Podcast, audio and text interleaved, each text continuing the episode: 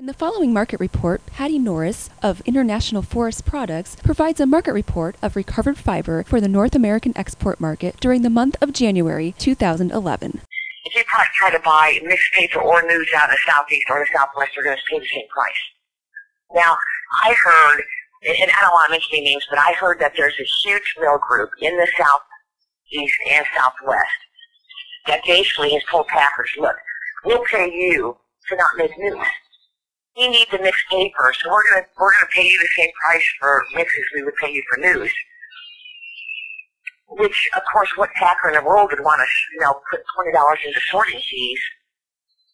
But it, but it doesn't no good. So what it's forcing you to do is it's forcing news consumers to pay them a big premium over yellow sheet to get the packers to, to sort if, if, if, if a newsprint mill could have paid Packers, let's say, 10 over high Southwest yellow for news, now they're going to have to pay 30 or 40 over to get the Packers an incentive to sort. So what's going to happen is, is that now to buy news, you're going to have to, to, to pay a huge premium to get them to sort. Yeah, I would think that you're going to have to start paying a forty dollar premium now to get someone to pay, to, to pay the twenty five or thirty bucks to sort. So I don't know. It's going to cause news. I mean, news is hot as a firecracker anyway because again, there's so little generation.